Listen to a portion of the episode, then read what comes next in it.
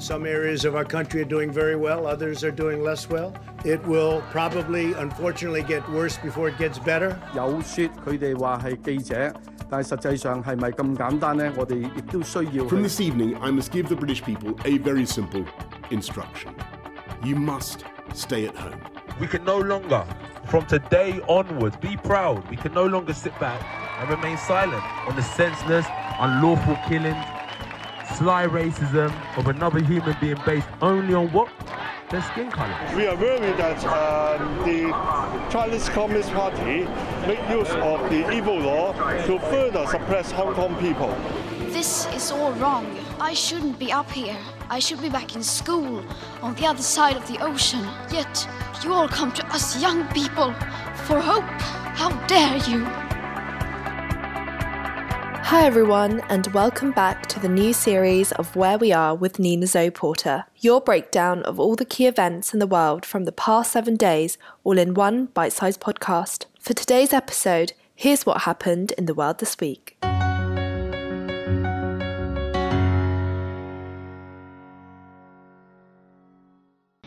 Что касается наших двусторонних отношений, то они развиваются действительно поступательно, в духе дружбы.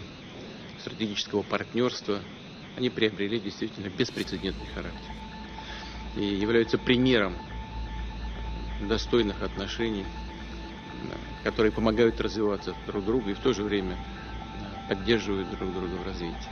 China has joined Russia in opposing further NATO expansion as the two countries move closer together in the face of Western pressure.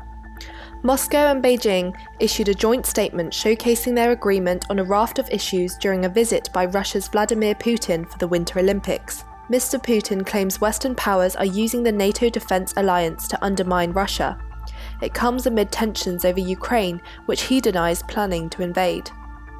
In response to this, the Biden administration officials have cautioned Beijing that conflict between Ukraine and Russia would affect China's international interests. The president views it as we have our own relationship with China. Secretary Blinken spoke to China's Foreign Minister Wang and underscored, just recently, last week, and underscored the global security and economic risk posed by further Russian aggression against Ukraine, and conveyed that de-escalation and diplomacy are the responsible way forward.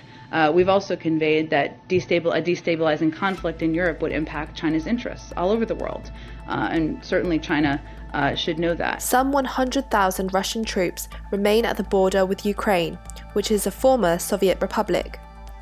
Mr. Putin, who has written that Russians and Ukrainians are one nation, has demanded that Ukraine be barred from joining NATO. While the lengthy joint statement did not refer directly to Ukraine, the two countries accused NATO of espousing a Cold War ideology. The talks, which the Kremlin said were very warm, were held ahead of the Games opening ceremony. It was the first time the leaders have met face-to-face since the start of the pandemic. Friendship between Russia and China has no limits. There are no forbidden areas of cooperation, the statement reads. And next.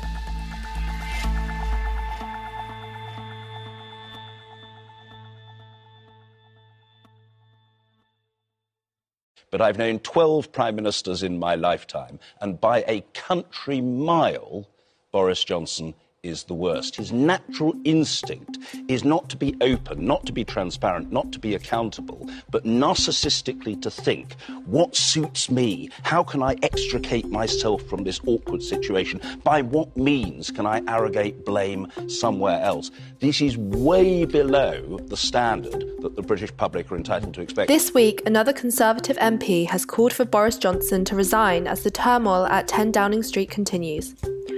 Former Minister Nick Gibb is the latest Tory to submit a letter of no confidence in the Prime Minister. He said his constituents were furious that Number 10 had been flagrantly disregarding the COVID rules they set. Meanwhile, the Daily Mirror reports a photograph of Mr. Johnson holding a beer at a birthday gathering has been handed to police investigating COVID breaches. The public know this is a man they can no longer trust. He has been investigated by the police. He misled the House. He must now resign. Order. The paper said the picture is one of 300 submitted to the Metropolitan Police investigation into 12 alleged gatherings and is thought to have been taken by the PM's official photographer, who is funded by the taxpayer. It says it shows the Prime Minister holding a can of beer at an event at No. 10's Cabinet Room in June 2020, alongside Chancellor Rishi Sunak, who was holding a soft drink. At the time, gatherings of more than two people inside were banned by law. It comes at the end of a difficult week for the PM, which has seen five No. 10 aides resign and the publication of the initial findings of the Sue Gray report into events at Downing Street while COVID restrictions were still in place.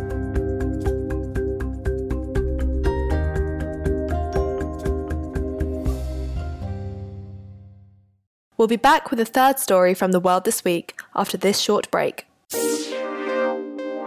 If you guys love this show, I've got something else that you're going to love. The late John Lewis famously said, "Democracy is not a state, it is an act, and each generation must do its part." Today, populism, extremism, and disinformation are short-circuiting our democratic institutions, and the consequences are dire. So what can you do about it? Join historian Will Hitchcock and media scholar Siva Vaidhyanathan on their podcast, Democracy in Danger. Each week, they speak with brilliant minds and untangle the many threats the US and the world are facing.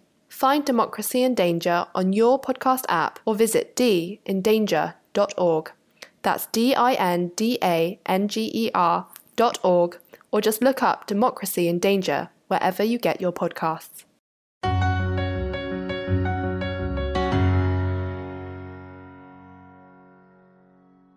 There are those in our party who believe that, as the presiding officer over the joint session of Congress, that I possess unilateral authority to reject electoral college votes. And I heard this week that President Trump said I had the right to overturn the election. President Trump is wrong. Former US Vice President Mike Pence has dismissed claims by Donald Trump that he could have stopped Joe Biden becoming president last year. In his strongest rebuttal yet, he said Mr. Trump was wrong to suggest he had the right to overturn the election. I had no right to overturn the election. The presidency belongs to the American people and the American people alone. And frankly, there is no idea more un-American. Separately, the Republican Party censored two of its top lawmakers for investigating the Capitol riots.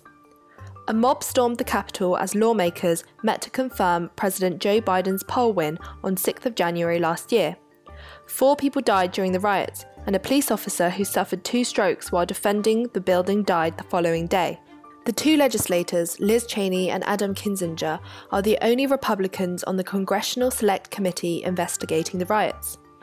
The statement by the Republican National Committee, RNC, accused the pair of helping to persecute ordinary citizens engaged in legitimate political discourse. The RNC appeared to suggest rioters had been involved in legitimate political actions, but RNC Chair Rona McDaniel clarified that it was a reference to legitimate political discourse that had nothing to do with the violence at the Capitol. So, you're all caught up. That's where we are in the world this week. Be sure to listen next week to stay up to date on the latest news around the world. Search Where We Are with Nina Porter on all podcast platforms and subscribe today to get new episodes first.